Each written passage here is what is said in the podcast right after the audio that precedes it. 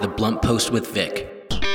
Good morning, happy Monday, and welcome to The Blunt Post with Vic. I am your host, Vic Gerami, the editor and publisher of The Blunt Post. The Blunt Post with Vic is a program that covers national, regional, and local headline news, offers analysis and commentary, and I interview members of Congress, local elected officials, and other high profile public figures. After today's Let's Get Blunt, my guest is best-selling author of Malibu Burning and his new book, Ruse, Lying the American Dream from Hollywood to Wall Street, Robert Kerbeck. So stay tuned. Let's get blunt. Let's get blunt. Let's get blunt. Well, it's time to get blunt. So let's get blunt about Congressman Madison Cawthorn, who's been in the news lately, as you know uh, for various reasons. But let's go back and you know discuss how much he reminds me of Trump, uh, a man who has famously said that if he stood on Fifth Avenue with a gun and shot people, that people would still vote for him or support him and whatnot. I'm paraphrasing, but he said something along those lines, which sort of sadly is is true for some people because apparently there's nothing that President Trump can do for some people to just really uh, look at it objectively and say, well, this man is a is a corrupt, you know, selfish businessman who used the White House for his own personal gain. But now we have uh, Congressman Cawthorn, who kind of reminds me of Trump. Uh, so much of what he's claimed through the years, even from the time before he was a congressman, um, uh, has come out to be lies. Um, claims about his uh, wanting to be in the Navy when he was already rejected, um, and so many other things. We've had. There was a petition by 150 of his college buddies, um, and not just buddies, but just people uh, who went to college with him, talking about uh, his sexual uh, predatory behavior and such.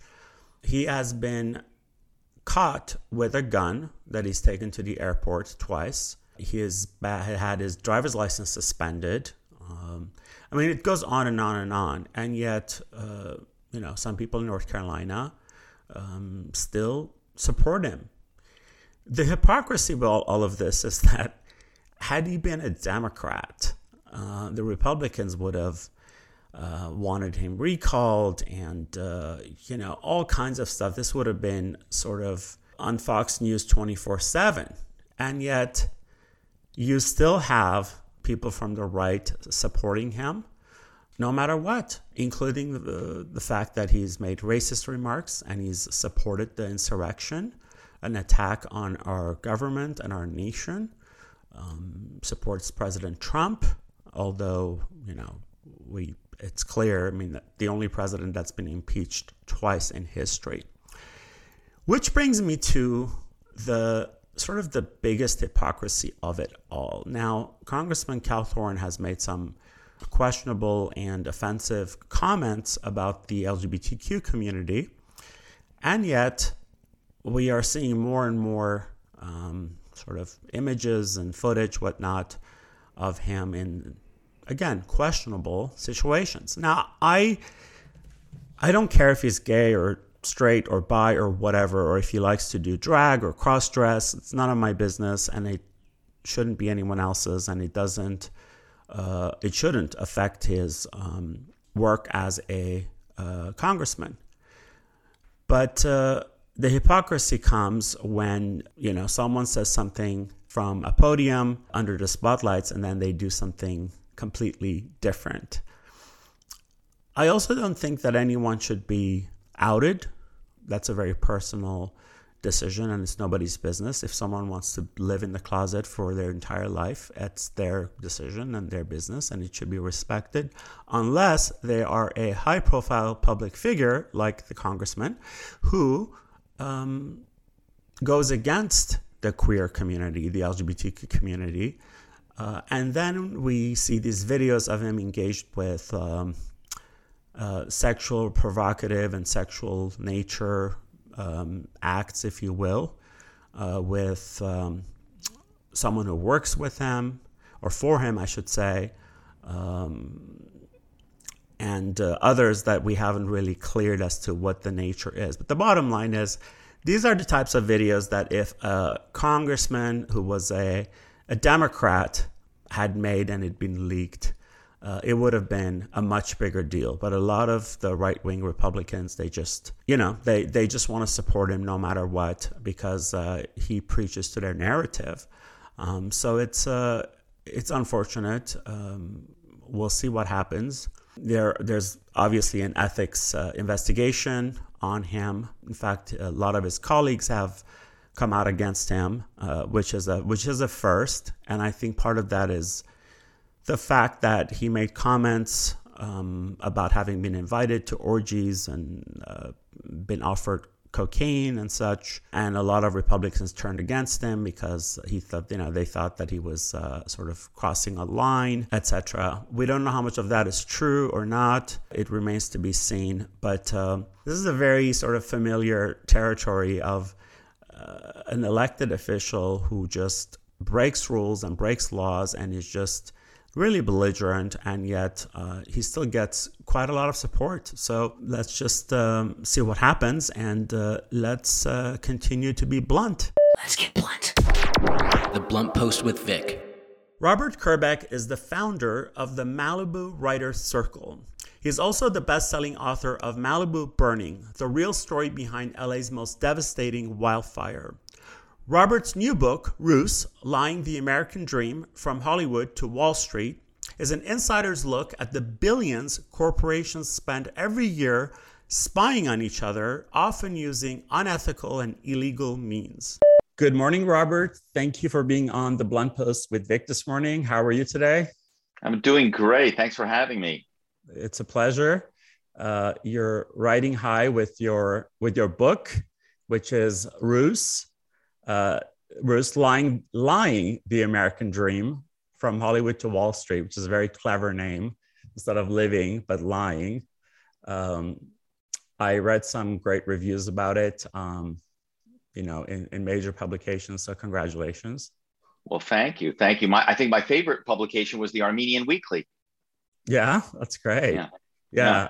That's that's that's fantastic. And we'll talk about that too. Your your Armenian roots. Um, but first, I want to talk about like the book and what inspired it because it's really, it's it's just really fascinating. Uh, you know, you were this successful, uh, you are this successful actor who decided to sort of uh, explore this whole other side career of sort of being a quote unquote spy mm. uh, for corporations to get info and give them a you know I don't know, give them a lead or give them a um, way into the competition, etc. So I'm going to stop there and let you really talk about, uh, you know, the genesis of this book and and how you got into what you were doing that inspired this book. Sure, sure. Well, uh, my hometown is Philadelphia, and um, my family is um, the Kerbeck family is very well known in the automobile business. Um, my great grandfather, Garabed Kerbeckian, came over from um, Arabgir in um, you know what was uh, you know the Ottoman Empire, and um, he escaped um, one of the early massacres and came to America and sold horse carriages in Philadelphia before cars were invented. And he was a very smart man. He saw the writing on the wall, and so he switched to selling cars. And then my grandfather took over that business. Then my father took over that business. And I was expected to take over that business. And one of the reasons he dropped the IAN is because, of course, um, we know Armenians have been subject to a lot of uh, discrimination and prejudice. And so, especially in those early days in Philadelphia, he felt like his business would have a better chance of succeeding if it was just Kerbeck which kind of had a German sound. And back then, in the late 1800s, early 1900s, Philadelphia was very German. And, and for, so, and, uh, sorry to cut you off, but I just want yeah. to make sure people understand what we're talking about. Uh, Armenian last names uh, almost always have an ending of IAN or YAN. So that's what Robert's talking about uh, the IAN being dropped uh, uh, in his family for his last name. So, and mine was also, mine wasn't dropped intentionally. It was a, a, butcher shop, but whole other story. So go ahead, continue, please. well, we we can hear that one too because the you know cars and butcher shops. There's a lot of interesting gossip that goes on in those two places. Right. right. Um, so yeah, so I was expected to take over the dealership, and um, when I graduated college, um, I went to the University of Pennsylvania, and I'd gotten involved in the theater there, and I just kind of fell in love with acting. Um, but I didn't know anybody that had ever been an actor or tried to be an actor. And so when I graduated college, I went to work at the dealership. And uh, I just found it wasn't for me. Um, you know, kind of car sales. There's some, you know, trickery that goes in go, goes on with that, and and it just didn't feel right for me. So I finally moved to New York to become an actor. And of course, you know, actors need survival jobs. They need a day job to pay the bills while they're trying to get work. Right. And who stumbles into a job as a corporate spy? But that's exactly what happened. Uh, a buddy of mine had this job. He was very mysterious about it. He kind of wouldn't tell me what it was. And I, I said, look, I need a job. You know, please, can you help me out? Can you recommend me? So he recommend recommended me, and I went and I met with this woman who whose firm it was, and she lived on the Upper East Side of Manhattan, and she had this luxurious apartment in this doorman building. And as soon as I walked into the apartment, you know everything was white and fancy and spotless. I said this woman is making a lot of money. And um, so we do this interview. She never says anything about what the job is you know never asks for a resume. Um, it was all very kind of strange.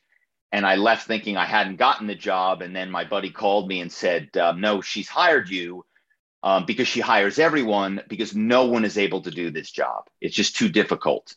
And I went and started training the next day. And then I very quickly began to see that we were um, creating uh, personas and characters to try to get people at major corporations to tell us stuff that they should not tell us. Wow. And that was the that was the beginning of my apprenticeship as a corporate spy. I, I love that there was an actual training for it. You know, it's like you know, it just it, it's just fascinating. Um, and how long did you do that for? Uh, you know, I did that for many years. For the first years, it was always kind of in the background of my acting. You know, I was only doing this to pay the bills. I wasn't doing this to make a lot of money. Most of the years we were getting $8 an hour, which of course is kind of hysterical now that we were taking so much risk and finding out such incredible secrets about corporations um, and we were doing it all for eight dollars an hour. But you know, yeah. we were it was just to support our our our love of the arts, right? Um, and then at a certain point, you know, I worked a lot as an actor in Los Angeles, and I I killed George Clooney on a TV show called Sisters because he had to go to this other show you never oh, heard yeah. of called oh, yeah. called ER. Um, and you know worked with a lot of really really uh, well-known people and had major roles um, and i did a number of pilots um, but the pilot, I think I did four pilots, and none of them got picked up and went to a series. And for anybody who's listening that knows anything about acting, is you really need a TV series to kind of to make it and get established uh, and make any real money to you know to be able to support yourself. And so at a certain point when my acting career waned, I kind of went deeper into the world of corporate corporate espionage to the point um, there was one moment where um, the authorities thought that me and my buddy uh, were the world's most famous hacker at the time. They thought we were this this hacker that every organization in the world was trying to catch. Oh wow! And we were just we were just actors with the gift of gab. but it was still quite scary in that moment in time. Wow. This is the Blunt Post with Vic on KPFK 90.7 FM. I am your host, Vic Gerami, and you're listening to my interview with best-selling author Robert Kerbeck so why did you like why now? Why did you write the uh, the book? I mean of course it's a silly question. So of course if you do something that sort of extraordinary and exceptional of course you're you're gonna want to write it because everyone wants to know how it was. But um like what was what got you to finally like actually write it down and make it a book Sure. So, you know, um, I, you know, in the book, in Ruse, I go on this journey, you know, and, you know, you see I had all these different careers and I had, you know, very high moments and then very low moments. And then at one of the lowest moments, I um, start writing uh, again, which, you know, kind of is what I started doing in the beginning. I was an English major in college and when I fell in love with acting and kind of put that on the back burner. And then all of a sudden, many, many years later, I circled back and I started writing and I started getting essays published in magazines and newspapers, and you know, winning some awards. And I always knew corporate spying was fascinating. And uh, one day I wrote something and I read it at a famous famous writers conference, and people flipped out, and they just said, "Nobody's ever written a book about corporate spying. We want to know about this world. Um, you've got to write this book." And so then I did a little a little bit of legwork in terms of researching the statute of limitations for any potential, you know, crimes or infractions I'd committed. And right. I found that by the time the book would be published, the statute of limitations had passed. And so that's why I'm able to, to, to publish the book now. That's an interesting um, factor that I didn't even think about. Uh, of course, you know, that would be a major thing. So how uh, how has the response been? I mean, of course, I've read response from from press and critics and all of that, which is great. But uh, just from just your average person, what sort of feedback are you getting? well, I think the average person just cannot believe that this goes on, and when I say goes on, goes on every day. Um, you know, we all know the Russians spy on the Chinese and the Chinese spy on us, but what most people don't realize is major American corporations are hiring spies every day to spy on each other um, because they all want to know what's going on, uh, what the plans are of companies. You know, uh, you know, are they expanding? Are they contracting? What are the new products? You know, what are the timelines? Who the top people are at firms? What those people are paid? All of that information. Basically i describe it you know as imagine in the sports world if you could have your opponent's playbook right? And that's what major corporations would hire someone like me to do is get the playbook on their main rivals so that they can you know they can beat them. Let me ask you this. Are you um are you able to tell me uh, like a couple of like your top examples of bits of information that you gathered that was sort of explosive? Sure. Well you know i mean a lot of times uh you know i could just tell you some interesting stories. So, Steve Jobs, for example, mm-hmm. he would not allow his designers to be listed in the Apple directory because mm-hmm. he did not want anybody to know who those people were because he didn't want any of his rival companies to poach them, right? To come in and recruit them away, to steal them away.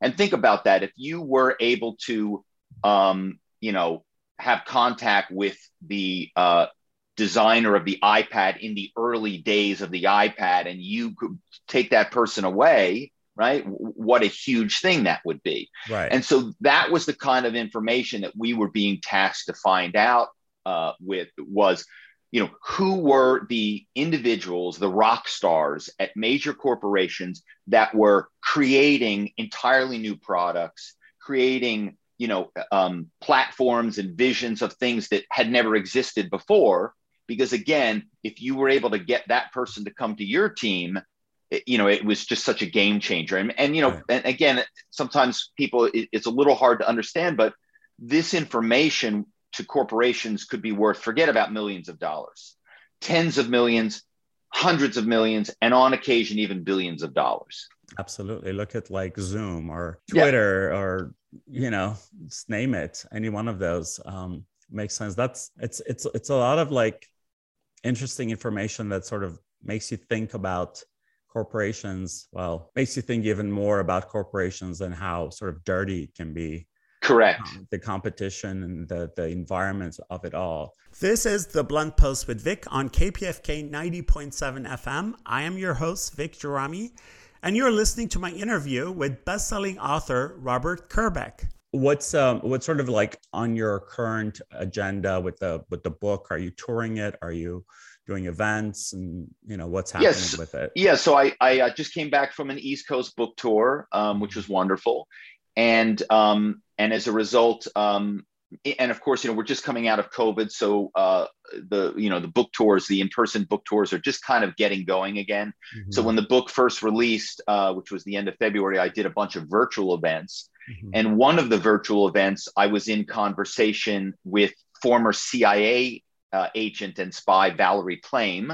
Yeah. And again, your your audience may remember Valerie um, is the most famous CIA agent ever outed by her own government, um, and she was outed by um, individuals in the Bush administration to get back at her husband. You know, you know, with the run up to the Iraq War.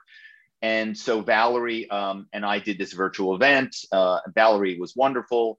and um, amazing. And then people saw that virtual event and they've asked us now to headline a book festival this summer in Woodstock, Vermont, uh, called Bookstock. And we're going to be doing an event together called In From the Cold, where we talk about political spying and corporate spying and the intersection of the two. Oh, that's great. Yeah. Having Valerie, you know, on your side, that's such a that's such a great thing. That's a Yeah. good match. Well, she really, uh, you know, we, uh, you know, the the uh, the people that run Bookstock, they wanted Valerie Plame, not Robert Kerbeck, but I'm happy to, to that Valerie's bringing me along. That's awesome. And and there's a TV series in development, correct? Yes, yes. So um, again, you know, as as you can imagine, this is a world that's largely unknown. It's kind of a funny world because you know, anytime you have spies and and people pretending that they're someone that they're not, um, you know, we used to do accents and create all these insane characters um, to get corporations to give us information because you know you would think that the crazier a story was or the crazier a ploy was to get information that the less believable it would be and it was the exact opposite. The crazier the story was the more people were like they would just believe it because it was just too crazy to make it up. And then they would tell you things that they you know that they shouldn't be telling you. And so um, uh, this uh, you know major los angeles production company with many shows on air uh, they read the book, they loved the book, and so you know we have a showrunner attached, um, and we just did our first presentation for the studio uh, for the pilot. They loved it, and now we're um, doing putting the whole first season together. Oh wow, that's great. Yeah, You're pretty far along. yeah, I think it's going to be fun because you know one of the things I when I did when I wrote Ruse was I wanted to write a book that's a page turner, and I wanted to write a book that's fun, and I've been really grateful that a lot of the reviews, even though the book is nonfiction and it's a true story, they've really described it that it reads like a spy novel, and it really it's really suspenseful because you never know what's going to happen, and you know when the authorities are going to come knocking on my door, and when my ploy is going to fall apart, and so, um, and I think that was something that was important to me when I wrote it because you know we were going through COVID, um, it's been such a difficult time, you know we've all been shut up, and I, I wanted to write something that was fun. I wanted to write something that was fun for people to read. And that's what I also hope with the TV series, that the TV series is going to have a fun energy to it. Yeah, even the even the name is really fun and catchy. Yeah. Where Yeah. can people uh, purchase it? Yeah. So, you know, you can go to my website, uh, which is, you know, robertkerbeck.com. And, um, you know, there's the proverbial buy now button. And if you click on that, it, all the places you can buy Ruse will come up. Um, I always encourage people to buy books from your local bookstore because if you don't buy it from your local bookstore, the local bookstore is not going to be there very long. Um, Sure. But you can also buy it from you know Amazon and Barnes and Noble and you know anywhere anywhere you want you can buy the book. Right. There's an audio book which I narrate, and I hope people enjoy that because you know it's my story. Fantastic. And that's Rob, robertkerbeck.com. That's K E R B E C K uh, for Kerbeck. Um, before we go, Robert, um, I know that you're, is it uh, accurate to say you're half Armenian on your dad's side? I'm one quarter Armenian. Oh, my father was half Armenian. Yeah, Gotcha. yeah. Okay. But it's And- a very and- pow- it's a very powerful quarter. yeah. And, and so, uh, you know, I know that you're very proud of that. Um, and uh, have you ever been to Armenia?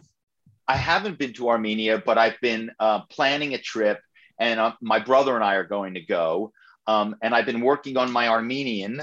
Um, and as you know, it's not an easy language, No, Uh, it's not. very challenging. And I'm and I've been learning uh, conversational Armenian, and now I've crossed over to the really hard part, which is learning the alphabet. Right. Um, right, and so I can recognize signs when we're there. And uh, boy, that that's that is hard. You know, it's like going back. You know, I have these little notebooks where I'm drawing the letters. You know, you know, you'd like a first grader would do and a kindergartner would do. Uh, well, so you're it's trying. That's what's important. yeah, thank you. I appreciate it. But, well, yeah. I, I've been to Armenia many times. It's it's just a dream. Uh, it's such a Oh. uh, incredible experience. I can't wait for you to go and uh, you know experience it for yourself. And um, uh, yeah, is there any, anything you'd like to add? Maybe a question I didn't ask that I should have. No, I mean, uh, you know, I, am just grateful that uh, I'm here with you. I'm grateful uh, the Armenian community has been so supportive. You know, they were really supportive. My first, my, my previous book, Malibu Burning, uh, was about the terrible uh, Woolsey fire. Um, some people call it the Malibu fire that burned down half of Malibu in 2018. Right. Um, and um, very sad story. Um, uh, uh, two of the people that died in that fire was an Armenian man. Uh, he died trying to rescue his mother, and they were burned wow. Uh, in their car. And that's a whole chapter in Malibu Burning. And um, and I've been I've become very close with his widow, uh, who's been very supportive of the process of me writing about you know the worst day of her life. Um, but she wanted the story told. It was important to her to honor Anthony uh, Anthony Baklian. Um, so um, so yeah, so it's you know it's it's really gratifying um, that people put a lot of trust in me um, and um, and are enjoying what I'm doing, you know, with the written word. That's fantastic. Congrats on on your successes, and uh, thank you for uh, being on the show. Oh well, thanks for having me, Vic. I really appreciate it. All right, thanks, Robert.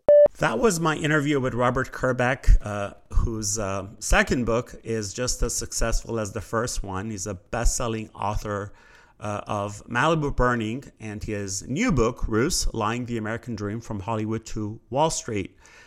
Robert, thank you very much for being on the Blunt Post with Vic. Uh, good luck to you, although you don't need it. The Blunt Post with Vic. Councilmember Monica Rodriguez is the third Latina in the city's history to serve on the Los Angeles City Council, District 7 since 2017. Her district encompasses north, central, and northeast parts of the San Fernando Valley. She has the endorsement of dozens of organizations, elected officials, and community leaders, including Unite Here Local 11, United Farm Workers, Planned Parenthood, and the Armenian Council of America. Council Member Rodriguez, thank you for being on the Blunt Post with Vic this morning. How are you today? I'm doing good. Thank you so much for having me. Uh, it's a pleasure. There's so much going on. We keep thinking that we are transitioning out of COVID, but then another strain comes out. But nonetheless, we're trying to be in, in the solution, uh, pick up the pieces, and sort of come out of this epidemic and maybe uh, would have to settle with an endemic. What is your perspective on where we are as Los Angeles as a city, but as well as your own district? In terms of sort of just the general perspective on where we are as a city and what's happening?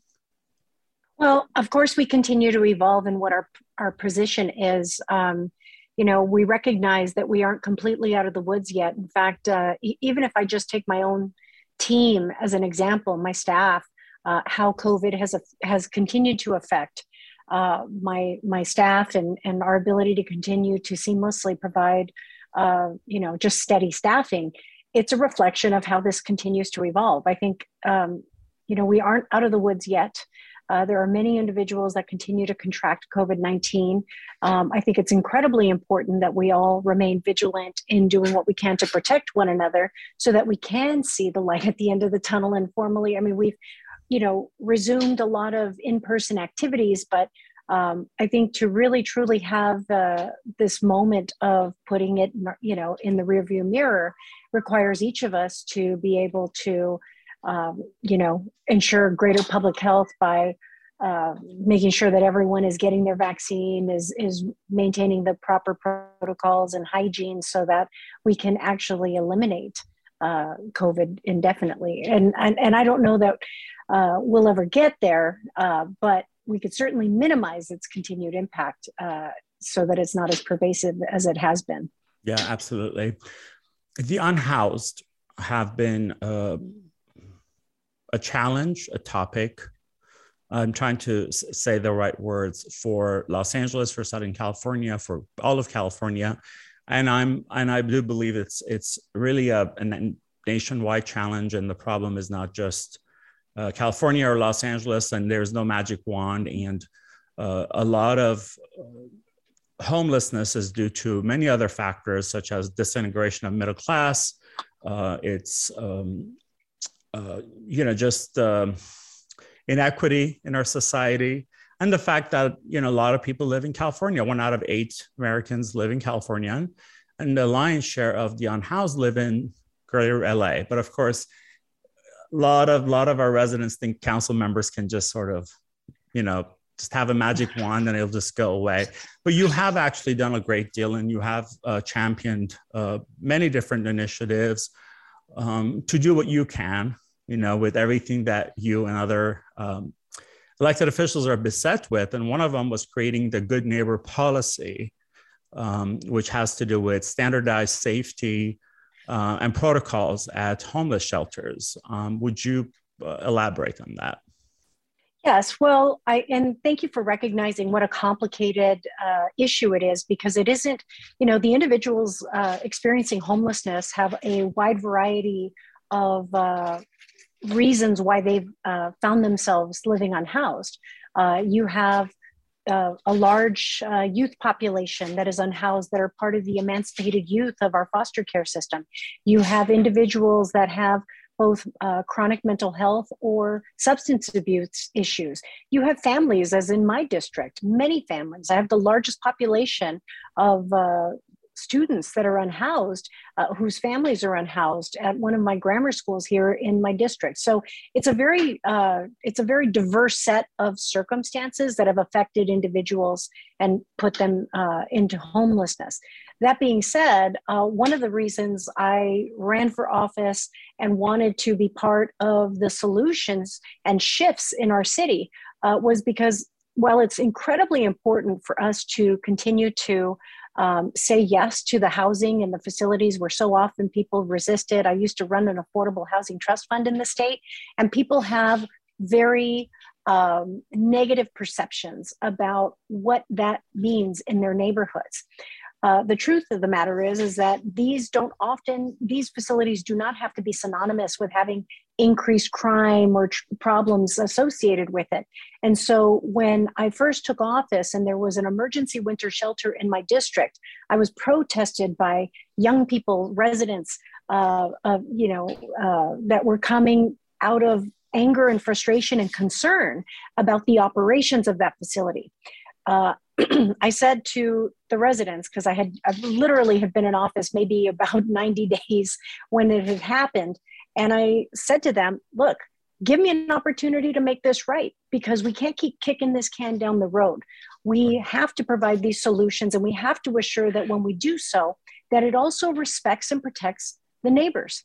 And so we uh, the good neighbor policy was the pilot that essentially created a suite of conditions for operators to say, you will implement these standard and standardize the operations and practices in these areas so that we may be able to assure residents that these facilities will not be synonymous with problems uh, in their neighborhoods. And so, with the Good Neighbor policy, we standardized a suite of conditions that, uh, frankly, eradicated a lot of the problems that were originally associated with that shelter. And that suite of options are available and uh, in application and uh, in all of the facilities across the city. And so it's just trying to help get people to understand that, again, you know, the, the problems of what we see on our streets is we have to work through and develop the, po- the probable solutions but to bring everybody involved along and i will say that the operator initially resisted some of the proposals that uh, we suggested as part of this good neighbor policy but clearly it has resulted in uh, a meaningful difference because when uh, it was funny i remember going having a follow-up community meeting and talking about the facility where people had again it had notoriously been very well known about how uh, problem problematic the operations were previously. And uh, when the resident said, "Oh my God, do me a favor, don't open that," and I said, "Well, by the way, it's been operating now for three months, and you didn't even realize because we shifted how they operated and how they respected the community, and that made a world of difference." Yeah, you can't always make everyone happy all of the time, but it seems like you're trying to like, as you said, bring everyone with you so that it, it, because we have this tendency as human beings to um, want to have our cakes and eat it too. It's like right. take care of the unhoused. I don't want the homeless, but yet I don't want it near me either. Um, and the stigma and all of that sort of baggage that comes with it. And where do we really draw that balance. This is the Blunt Post with Vic on KPFK 90.7 FM. I'm your host, Vic Gerami, and you are listening to my interview with Los Angeles Council member Monica Rodriguez. And another element that you addressed, which is sort of part of this big puzzle, this complicated puzzle, as you said, is is safe parking program, um, which really addresses a whole other sort of part of this um, this this this huge challenge for the city. If you want to talk a little bit about that. Yeah, well, I actually piloted the first safe parking that accommodated RVs as well. Uh, there's not a single neighborhood throughout the city where you're not identifying uh, the problems that we have with oversized vehicles. And uh, these safe parking facilities, you know, when you marry them with services, there are places you can open up a parking lot and say that this is okay for individuals to park overnight without being disturbed. Uh, but that is insufficient to actually helping to facilitate and connect people to the resources that will, in fact, get them off the street. And so, co locating the safe parking with a service provider in my district in North Hills uh, really marked a huge shift in getting a number of individuals that have been living in their vehicles for, num- in some cases, years, uh, connected to resources that, in fact, help them uh, get into housing and then, frankly, being employed. Uh, there were certain individuals that had been obviously it's it's a it's a slippery slope once you become unhoused. How do you maintain a source of employment? How do you if you don't have access to facilities that enabled you to present yourself in a uh, in a you know in a presentable way? And uh, it really made a difference in the lives of individuals but adding the rvs we, you know we discovered the the challenges and the benefits of doing so because depending on the conditions of the rvs it made it very difficult for us to be able to uh, maintain the operations. Uh, but uh, again we're continuing to try and avail new efforts and innovate ways that we're going to help connect people directly to those resources and not kick them from neighborhood to neighborhood because it's important that we remain consistent in approaching these individuals and getting them uh, resourced. And because again everyone can be at a different uh, circumstance. They could merely need uh, you know uh, a voucher or interim supplemental assistance to help close the financial gaps of whatever they need to pay for rent. Uh, everybody is at a different level and so it's just helping to encourage people to uh, marry themselves to the opportunity to have those services and be connected to it so that we can help get them out of homelessness. Absolutely. We've talked about uh, the homelessness um, challenge. How about you know this is an election year and uh, as i said we're sort of in this transitional period in our nation in la sort of two years of really going through it if you will. Um, aside from the the unhoused what are some of the other challenges that, that are facing you in district 7 specifically well, public safety remains a, a huge uh, issue and at the forefront of many Angelenos, my district included. Uh, and it's incredibly important that we continue uh, to marry ourselves to funding and identifying the right resources to the to the problem.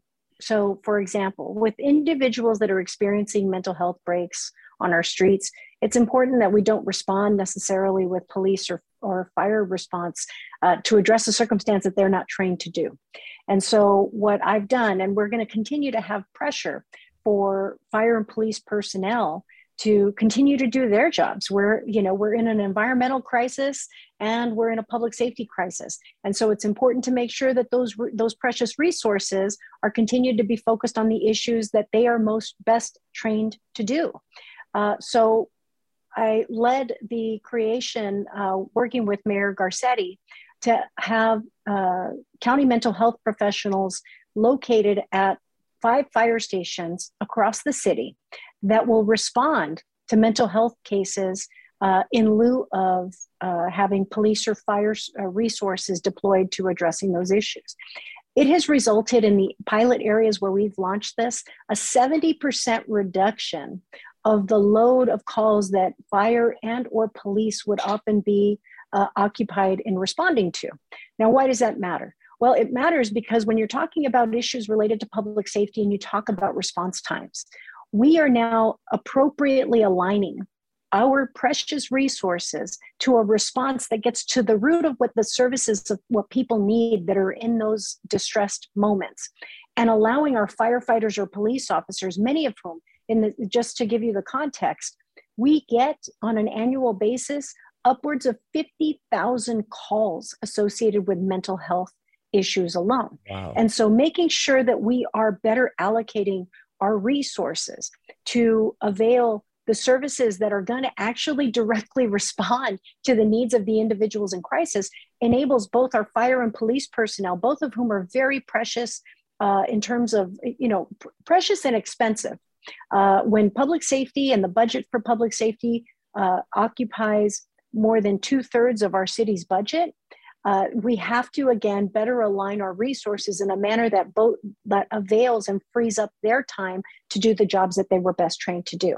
And so uh, doing this and, and providing this type of alternative response is critical to enable these fire and police personnel to respond to the crises that they need to do whether it's obviously the growing uh, threat of wildfires or it's um, you know the circumstances with crime on our streets. And so those are the types of efforts that i think are really important for us to continue to look at as a as uh, employment alternatives because it's getting to the root of what the problems are and not just deploying additional uh, you know everyone thinks that they can call 911 for all of you know as it's not the panacea to have police and fire respond to everything right. so we need to make sure that we're better uh, aligning these precious resources in a manner that actually gets us the results that we're yeah. seeking. And and having mental health professionals, it it also um, reduces the number of people who are needlessly in jails and prisons when all they need actual mental health, whether it be a psychiatrist or a therapist or whatever, maybe that PTSD. Um, you know, we still have a long way to go in our society, I think in the world actually, to uh, reduce right. uh, stigma around mental health and uh, sort of see it in a black and white type of a way. This is the Blunt Post with Vic on KPFK 90.7 FM. I'm your host, Vic Gerami, and you are listening to my interview with Los Angeles Council member Monica Rodriguez. So I'll put you on the spot for a second. Uh, you're, this is an election year and your mm-hmm. opponent you know you have an opponent as everyone does what makes you different from your opponent uh, as we stand today uh, obviously uh, uh aside from the fact that you have great deal of experience behind you in city hall.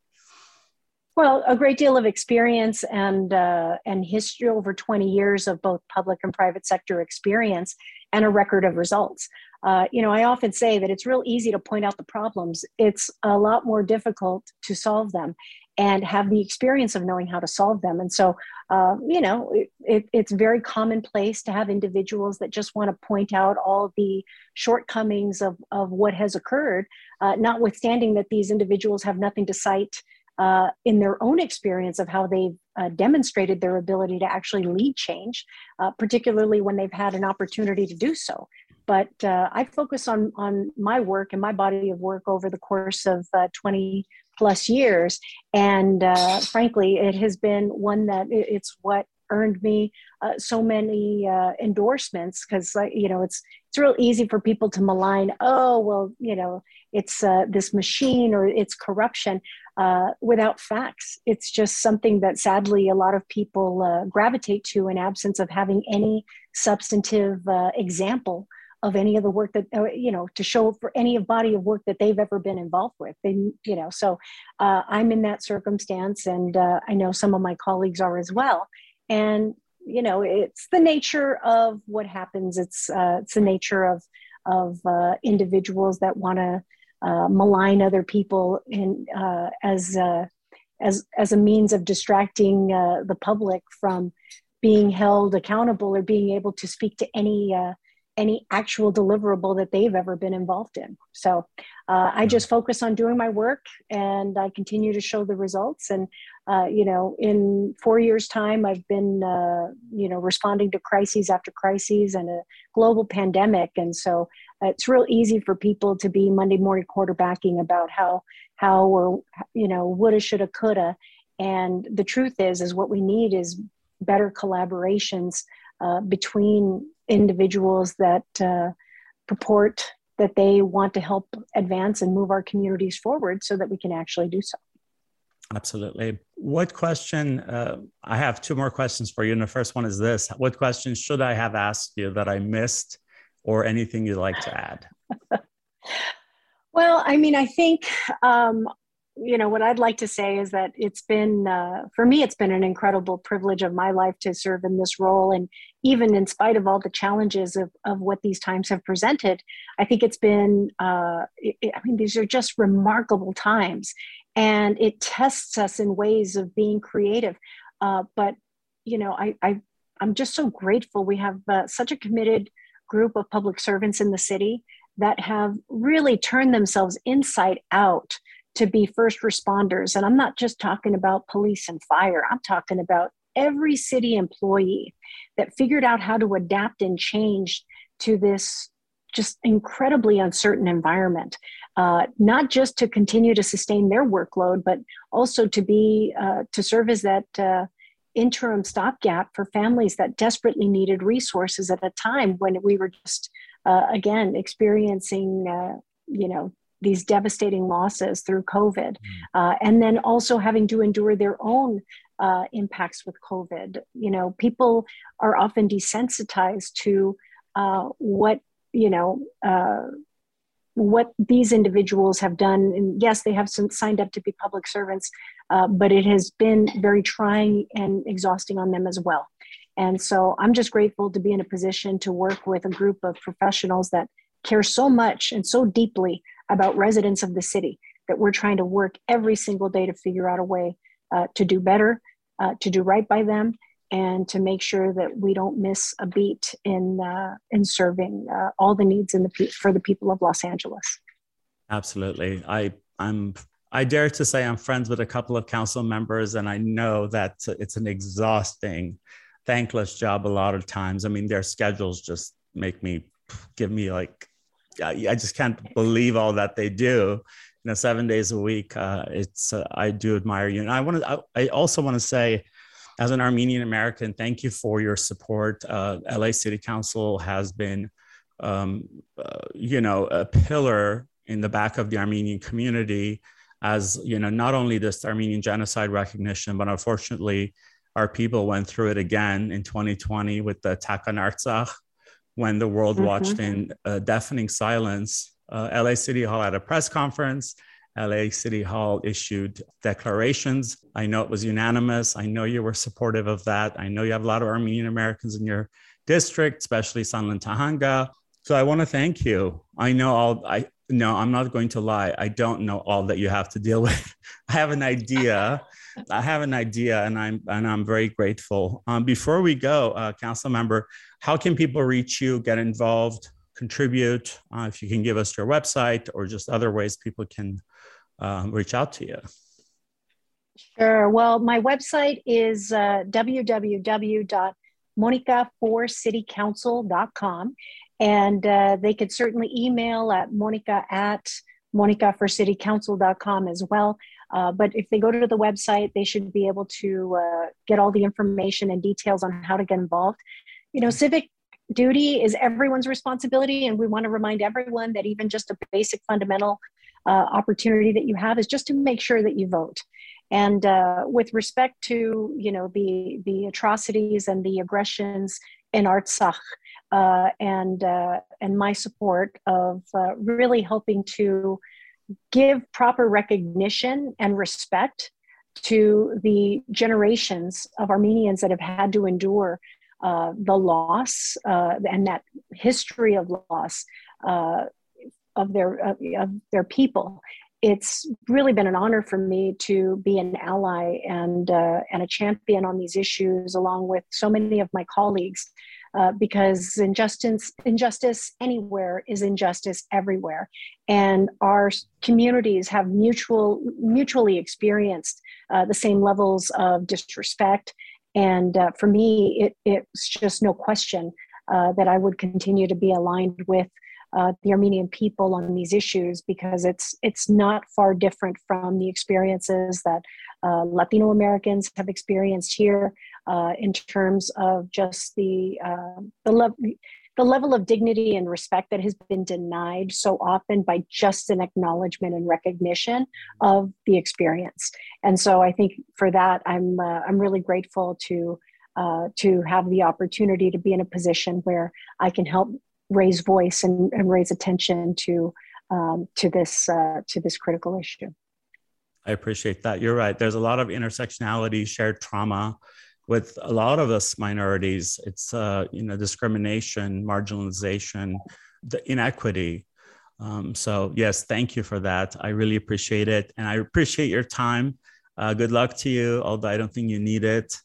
And uh, if one more time you can give us your uh, your web address, your URL, appreciate it. Sure. It's www.monicaforcitycouncil.com. Fantastic. Thank you, uh, Council Member, for being on the Blunt Post with Vic this morning.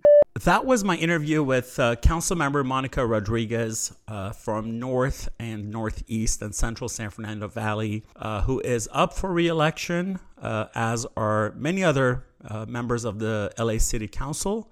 Thank you, Council Member, for being on the show this morning. I appreciate your time and I hope to chat with you again soon. Before we go, I'd like to thank my producer, Ricky Herrera, without whom this show would not be possible, and KPFK, the station that brings you unfiltered and commercial free news, opinion, and hopefully some inspiration. Thank you for joining me today on The Blunt Post with Vic. Tune in next Monday at 6 a.m. for another episode. For more information, please visit thebluntpost.com. You can also follow me on Instagram and Twitter at Vic Gerami, at V I C G E R A M I. Thank you. The Blunt Post with Vic.